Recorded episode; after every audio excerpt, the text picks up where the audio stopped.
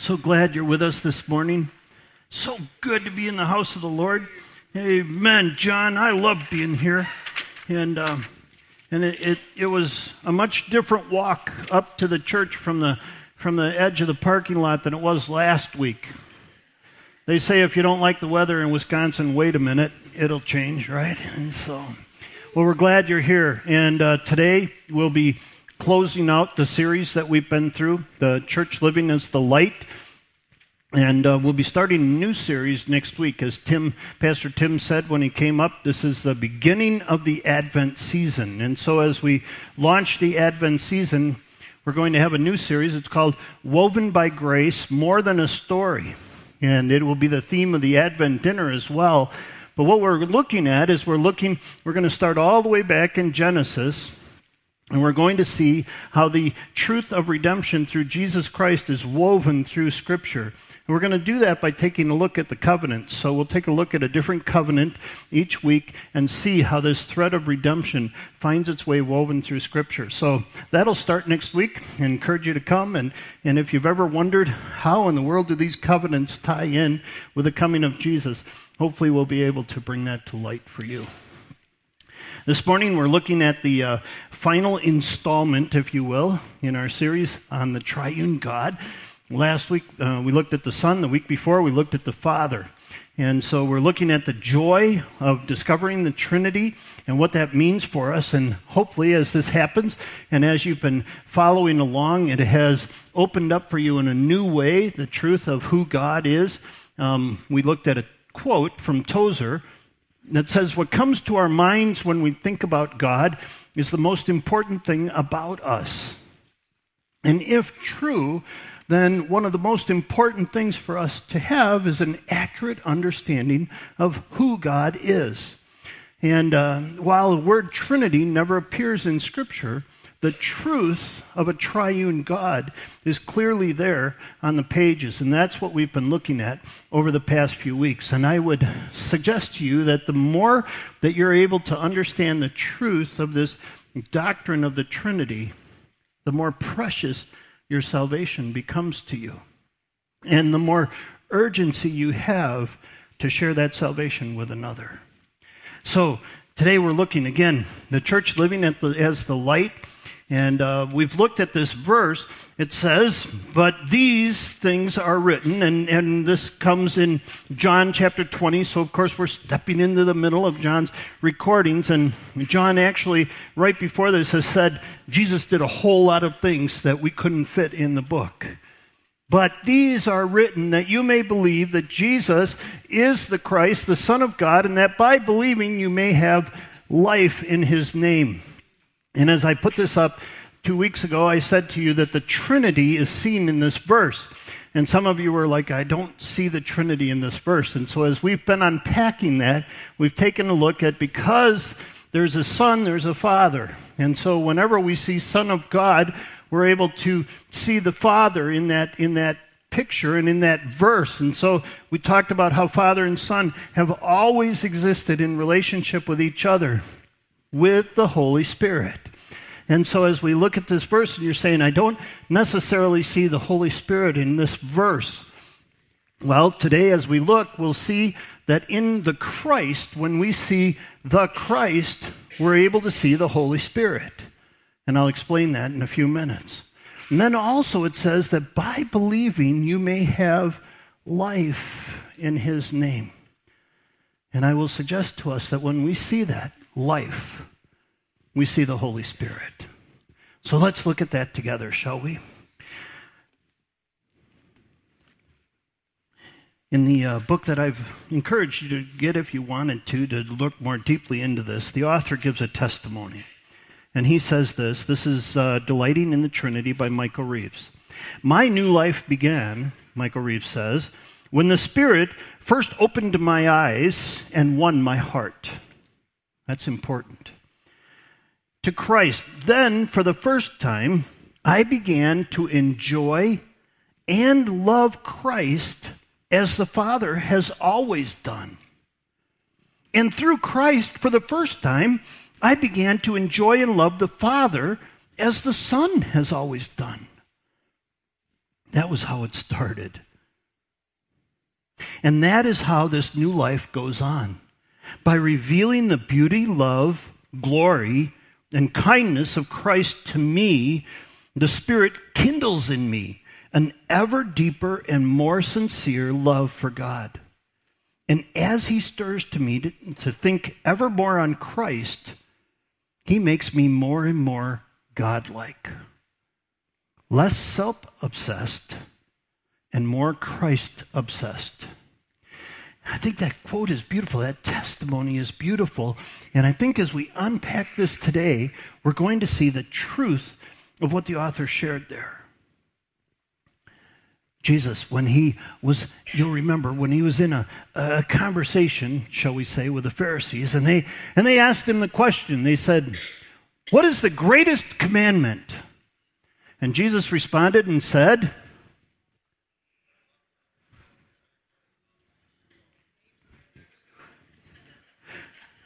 Exactly. I know. I love it, right? See, we know that. Love the Lord your God with all your heart, all your soul, all your mind, and all your strength. Love your neighbor as yourself. And, and this is the greatest commandment. It is absolutely impossible for us to do that apart from the Holy Spirit. The Holy Spirit, you see, God in the Holy Spirit is the one who makes it possible for us to love the Lord our God with all our heart, soul, mind, and strength. It is, it is through the Holy Spirit that, that the Father loves the Son. It is, it is through His Spirit that His love extends to His Son. It's through the Spirit that the Son loves the Father. So you see, as we come to a place in our lives, if we're going to be the most Christ like, it's going to show itself in the love we have for the Father. Because Jesus, all throughout Scripture, says, I love the Father. And when you see me, you see the Father because of how I love the Father. And if we're going to be like God, we're going to love the Son. For us to love the Son, the Holy Spirit must come into our lives and must reveal to us exactly what that love is the big idea that God is a loving and triune God. It, it, it focuses around this love that God has for us and that He makes possible for us to have for Him. Now, the Holy Spirit, probably of, of all the persons of the Godhead, the Holy Spirit is the one that we have the most trouble getting our heads around. Would you do an exercise with me? Audience participation. Ready? I don't know. I didn't send. Okay, all you have to do is close your eyes. All right, so you close your eyes and picture God the Father. I, imagine in your mind, if I say God the Father, what's the picture that comes to your mind? And now, God the Son, Jesus. What's the, the picture that comes to your mind? And then, God the Holy Spirit picture comes to your mind. Okay, you can open your eyes. Now, if you're like me, maybe like some people, maybe most people, I don't know, you hear God the Father and you immediately think of, of an older guy with white hair. No offense. Okay, so, you know, but, or, or maybe you think of the fingers, right? Where, where God's finger touches man, but you get some sort of a visual, right? Most, most of you? And when you think of Jesus, you know, you think of the picture out in the hallway there, right? Which isn't a real picture of Jesus, if you didn't know that, okay? But we probably get our picture in our mind because he was a man and he walked the earth, and so. But when it comes to the Spirit, we have a hard time putting skin to that, if I could say it that way. We have a, a hard time getting a picture of who is this Holy Spirit. And so many times what we're left with is, is to think of him as, as some sort of, of force or, or a power or, or some sort of thing, you know, like the swords in Star Wars, you know, and we think of it as being the power of God. And, and so what happens when we do that is, is we end up distancing ourselves from God. And if we think of the Holy Spirit as just power that He lobs down to us, God becomes distant. And every once in a while, He throws power into our lives. If we're doing things exactly right and if we're following the right steps, and, and then He throws that power into our lives, and, and we better use it right. And, you know, and so it becomes impersonal. But that's not who the Holy Spirit is. That's a misconception of who the Holy Spirit is. The first thing we need to see as we begin to understand who is the Holy Spirit, we need to see that he's a person. And Jesus, as he was talking to uh, his disciples about the Holy Spirit, and you need to understand there is way more about the Holy Spirit that I'm not going to tell you today than there is that I will. But John 14, 15, 16 give you a glimpse into it if you'd like to spend time there. But John 16, you'll see it there in your notes, starting at verse 13. Jesus says this But when He, the Spirit of truth, comes, He will guide you into all truth. He will not speak on His own. He will speak only what He hears, and He will tell you what is yet to come. He will bring glory to me by taking from what is mine and making it known to you. Amen. All that belongs to the Father is mine. That's why I said the Spirit will take from what is mine and make it known to you. As Jesus is talking to his disciples about the Holy Spirit, he makes it clear that the Holy Spirit is He. It's not it, it's not something, it's someone, He. He's a person within the Godhead. And, and we see that whenever it relates to God the Father, Holy Spirit, it's always God the Father, God the Son, God the Holy Spirit, the three persons of the essence of God. So there's one God with three persons, but also the Holy Spirit is God. We're told throughout Scripture that, that the Holy Spirit is God. Most notably, when Ananias came and lied to, to Peter about the land, Peter said, You haven't lied to man, but to God. You've lied to the Holy Spirit. And so we see that the Holy Spirit is God as well.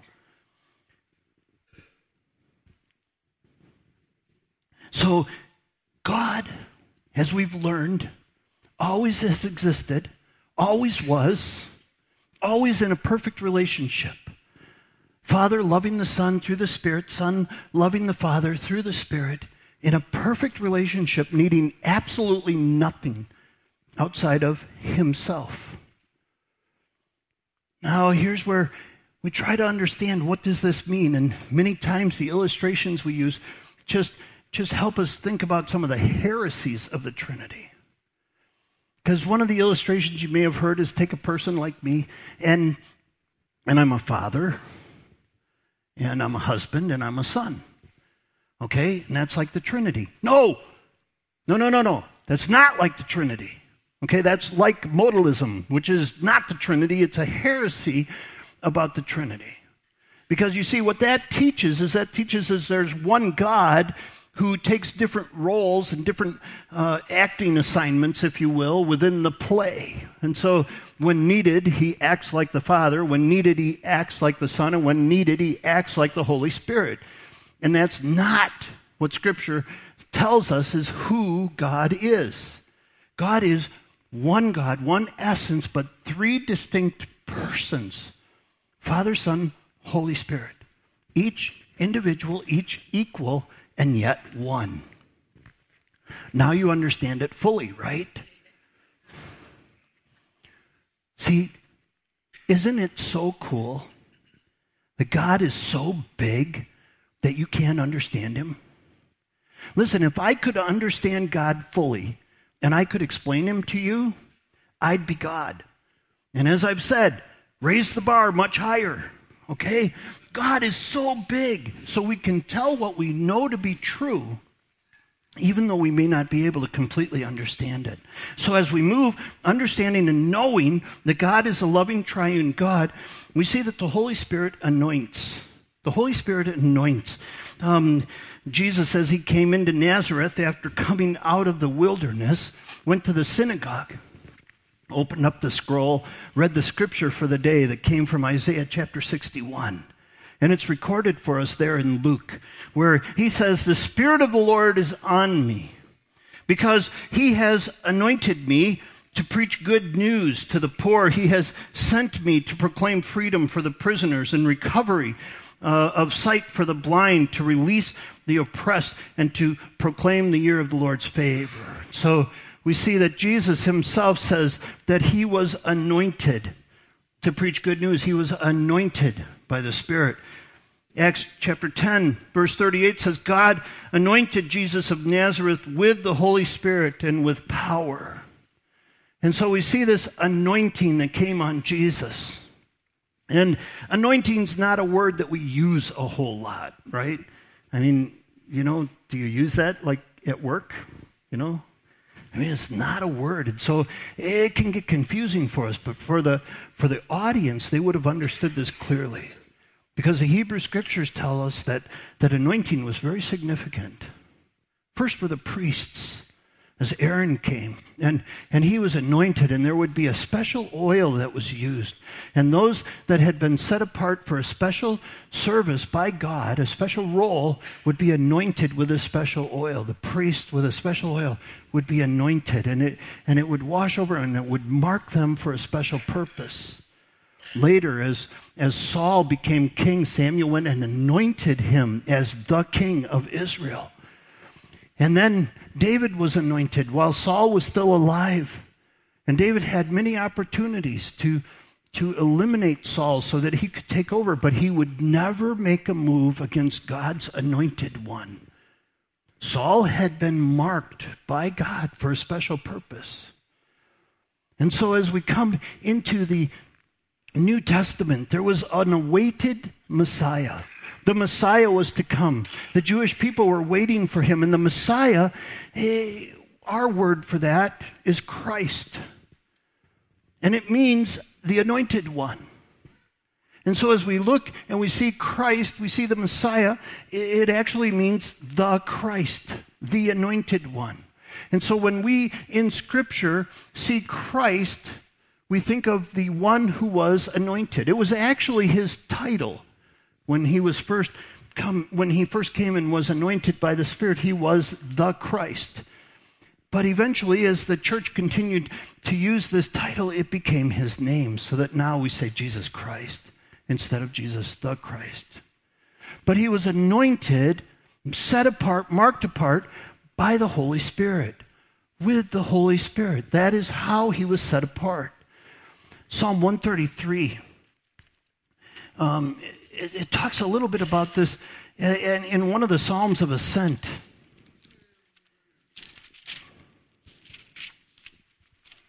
Psalm 133, it says, How good and pleasant it is when brothers live together in unity. It is like precious oil poured on the head, running down on the beard, running down on Aaron's beard, down on the collar of his robes. There's this picture there of, of Aaron being anointed with oil in such a way that the oil would flow down his head, down his beard, and onto his clothes, so that it would be clear that he had been set apart for that service. And in the same way, Jesus was anointed by the Holy Spirit. Anointed as priest, anointed as king, and anointed as the Messiah. We looked at that last week. But the idea that the anointing oil flowed down on the clothes of Aaron, that as well as Jesus was anointed, the Holy Spirit flowed on his body. The body. We are the body of Christ, those of us who trusted Jesus as our Savior. And we have experienced this anointing, the anointing of the Holy Spirit. And Paul talks about that in Corinthians when he says, No, it's God who makes both us and you to stand firm in Christ. He anointed us, set his seal of ownership on us put his spirit in our hearts as a deposit guaranteeing what is to come. He, he has anointed us and set his seal of ownership on us. Each of these verses are so rich with so much information. Put his spirit in our hearts as a deposit that guarantees what's to come. We're anointed.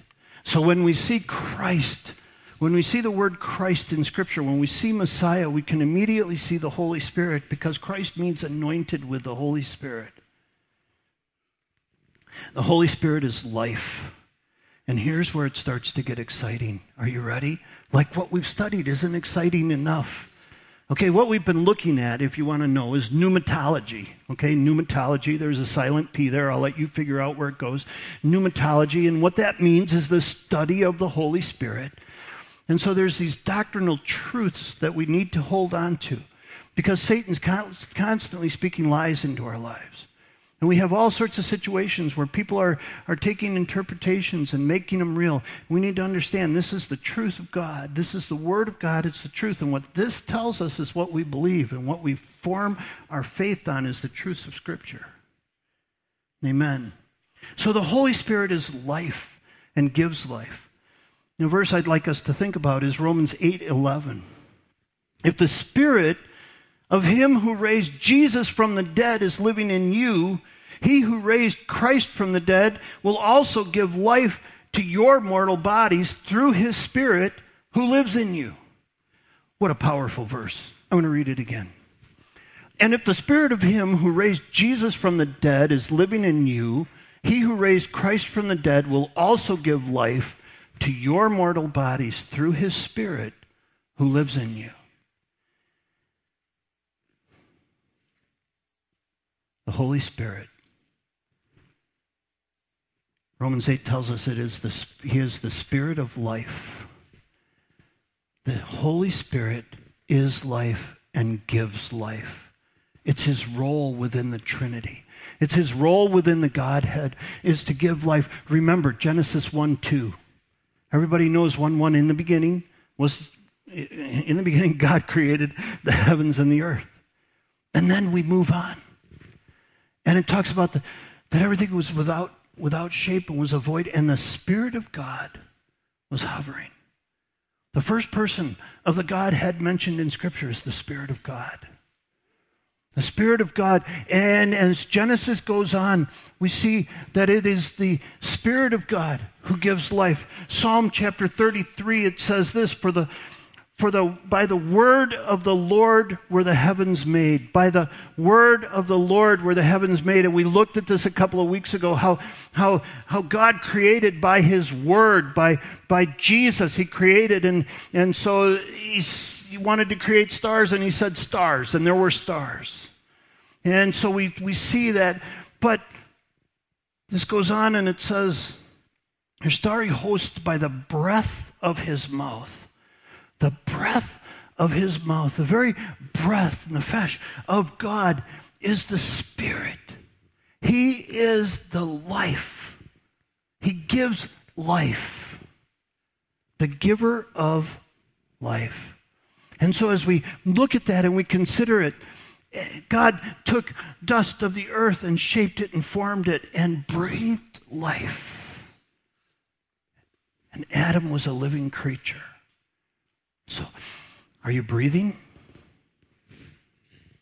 Okay? Amen? All right? 18% of you are breathing. Okay, so that's the Holy Spirit has given you life. God has given you life, right? That begins at conception, by the way. And so, life. But Scripture tells us something else. Ephesians chapter 2, in the King James Version, it says this And you hath he quickened who were dead in your trespasses and sin. You hath he quickened or, or brought to life, is what that means in today's language. And you has he brought to life who were dead in your trespasses and sins. See, when we, when we speak, speak about death in Scripture, we, we speak about separation. And because of the sin of Adam, every person born since has been separated by God or from God because of sin. Spiritually dead. Unable to, to do anything about that. The separation was so severe and so great. Separated from God. Until the Holy Spirit breathes life into you. There's nothing you can do on your own. For it is by grace you've been saved through faith, not of yourselves. It's a gift of God, not by works, that no one should boast. You see, it's only because of the Holy Spirit revealing God to you that you're able to come to a point in, in, your life where you could turn to Jesus. If you've come to a place where you've understood that your sin has separated you from God, and you've come to that place and you've asked for forgiveness through Jesus Christ so that your relationship with God can be reconciled, that has only happened because of the Holy Spirit. Jesus said, No one comes to me unless the Father draws them. And that happens through the Holy Spirit. Amen? Amen. So listen, if you're praying for a friend or a loved one who doesn't know the Lord, you pray that the Holy Spirit would draw them, would reveal himself to them. Because it's at that point in time that life is breathed into that person. You see, at the moment of salvation, many times the way that we present it, we think that we received something. And we have. We've received a, a right standing before God. We've but I want to suggest to you that it's not so much about something that we've received, it's that we've received someone. We have received someone. At the moment that, that, that we receive Christ as our Savior, we receive the Holy Spirit of God. He comes to live in us, He indwells us. He becomes our life. He becomes your life.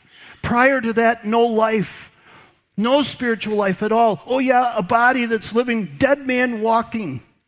Dead man walking. No hope of eternity. But the minute that the Holy Spirit comes into your life, you have new life. Remember, Nicodemus came to Jesus and said, What do I do? And Jesus said, Be born again. Nicodemus says, I don't get how that would work. And Jesus said, You have to be born by the Spirit. The only way. And Jesus makes that possible. It's not about what we receive, it's about who we receive. In Deuteronomy chapter 30, Moses says, For the Lord is your life. The context of that is as he's talking to this group of Israelites that will be going in the second reading of the law. He says, This day, Moses says, This day I call heaven and earth as witnesses against you, that I have set before you life and death, blessings and curses. Now choose life so that you and your children may live, and that you may love the Lord your God. Get that? Choose life so that you and your children may live and that you may love your love the Lord your God, listen to his voice and hold fast to him, for the Lord is your life. Listen, the Holy Spirit is your life. God is your life. He is your life, and the reason you have that life is so that you can love God. That's what it says, so that you can love God the Father.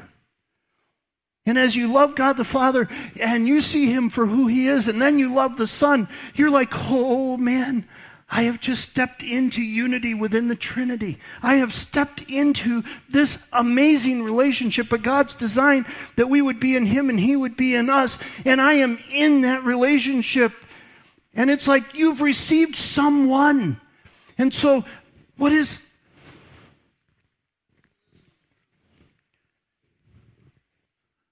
What is the sin that holds you? We each, we each have those things, right, that we wrestle with, we struggle with.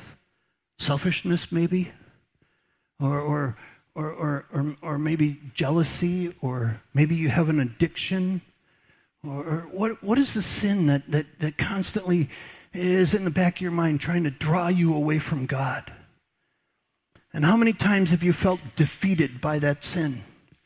And you've thought, if only I was better, if only, if only I, if only I had more power from God, if only, could I suggest to you that, that we need to understand that, listen, when you go to open the door of that sin, whatever it may be, and you go to open the door of that sin, to, to think about it as, okay, I've got the power of God, you know, that, that's good, it's, it's good, but, but listen, if I realize that the Holy Spirit's hand is on that door with mine, because he's in me and he's right there with me, And I realize that if I open the door to that sin, I'm opening that door with the Holy Spirit. See, God has placed life inside of me, and I can choose life, and I can shut that door.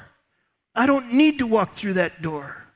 I don't need to open that web page. I don't need to go to that place of despair. I don't need to go to that place of hurt. I don't need to go to that place because I have God in me.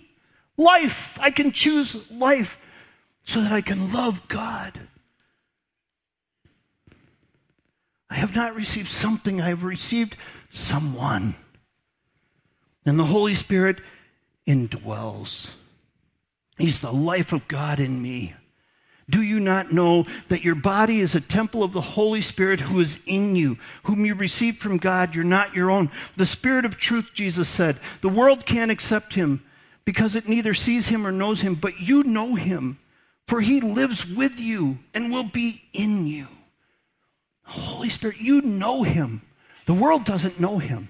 Listen, if you've, if you've never come to a saving knowledge of Christ, you don't know him.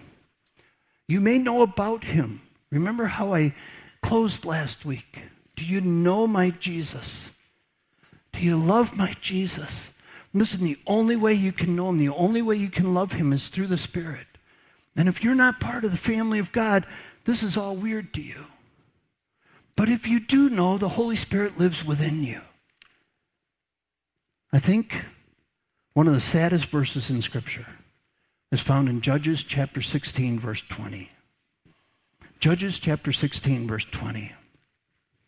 Let me put it in context for you. I'm sure you know this account. It's the account of Samson and Delilah. Now, the Holy Spirit, you see, is the same yesterday, today, and forever.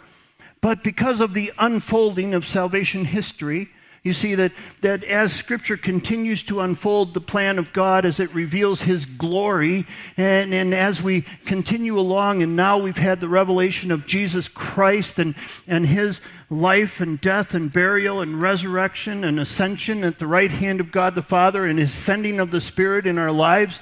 And so we understand that that anointing of the Spirit for us in this day and age, the, that that that is a, something that cannot be, cannot be taken away. So if you've come to a place where the life of the Spirit has come in you, that Spirit won't be taken from you. But prior to Christ, in the Hebrew Scriptures, it was different. The, the, the Holy Spirit functioned differently. And so he would come on people and leave them. It's why David said, Don't take your Holy Spirit from me. And so, as we step into the story, the account of Samson, it tells us that he was set apart at birth, that, that God placed a Nazarene vow on him. And, and as he grew and he protected the, the, the nation of Israel, and, and he met a Philistine woman that, that he gave his heart to, Delilah, and, and she was sent by the Philistines to find out the secret of his strength. And so she came up to him, and this is a paraphrase, you understand. And she said, Oh, I love you. Please tell me the secret of your strength. And Samson, of course, loved her and said, Well, if you take seven fresh thongs and tie me with those, my strength will go away. So that night, as he slept, she tied him up with the seven fresh thongs. And the next morning, she cried out, The Philistines are upon you. And he woke up and broke the thongs and fought them all off in one. And she said, Oh, you don't love me.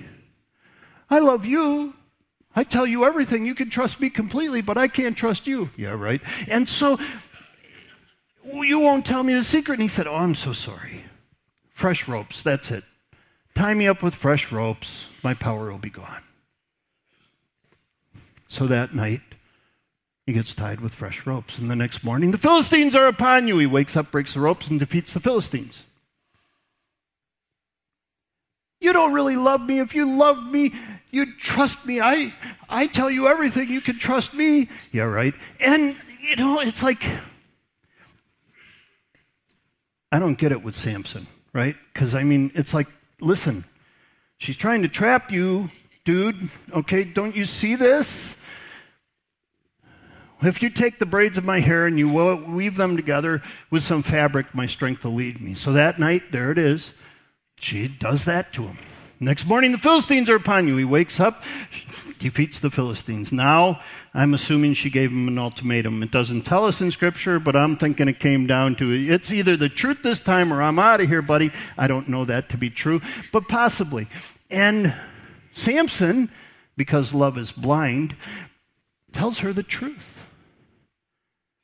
See, he had, he had been playing around with her, but at the third time, he got a little close to the truth. He started talking about his hair. The next thing you know, he tells her, Cut my hair, my power will be gone.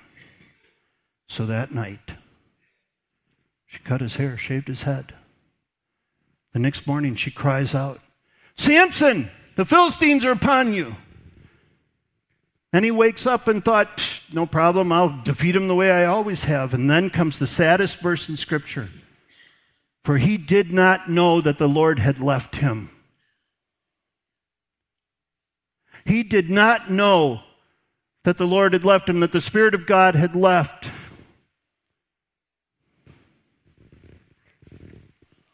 October 4th, 1998. As I read that passage, I began to weep. We were in a study of the Holy Spirit, a small group. And I realized at that moment that was me. That if God had chosen to take His Holy Spirit from me, which He won't do, but if He had chosen to, it would have made no difference in my life whatsoever. I would have woken up the next morning. I wouldn't have been aware. I would have just lived my life the way I, I had lived it all along. See, I had taken for granted the presence of God in my life, just like Samson did. I was foolish with the presence of God in my life, just like Samson was. How about you? Ever since that day, I pray, oh God, Please help me be so aware of your presence in my life that if you turn your eye away for just a moment, I, will be undone. Hmm. Do I do this perfectly? Fred, no, not at all. But I am aware of the presence of God in my life. Are you? Would you know? Would you know if the Spirit of God left you? Because you have not received something, you have received someone. The very presence of God inside of you. As the worship team comes up, Paul, as he writes to the church in Corinth, gives us a chance to consider this. He says this to the church in Corinth. He says, Examine yourselves to see whether you are in the faith. Test yourselves. Are you ready for the test? Do you not realize that Christ Jesus is in you, in the person of the Spirit, unless, of course, you fail the test? Have you come to that point in your life, dear friend, where you've, you've trusted Christ? Has the Holy Spirit revealed that to you and breathed new life into you? Then you've passed the test. And the reason that God has placed His Spirit inside of you is yes, so that you can live for Him. Yes, most importantly, so that you can love Him, but, but then so that you can declare to the world the unbelievable freedom that comes from knowing Christ in your life. Did you know there's someone loving you? He lives in me and other people too. That's what the children sang for us this morning. Amen. Amen. Michelle.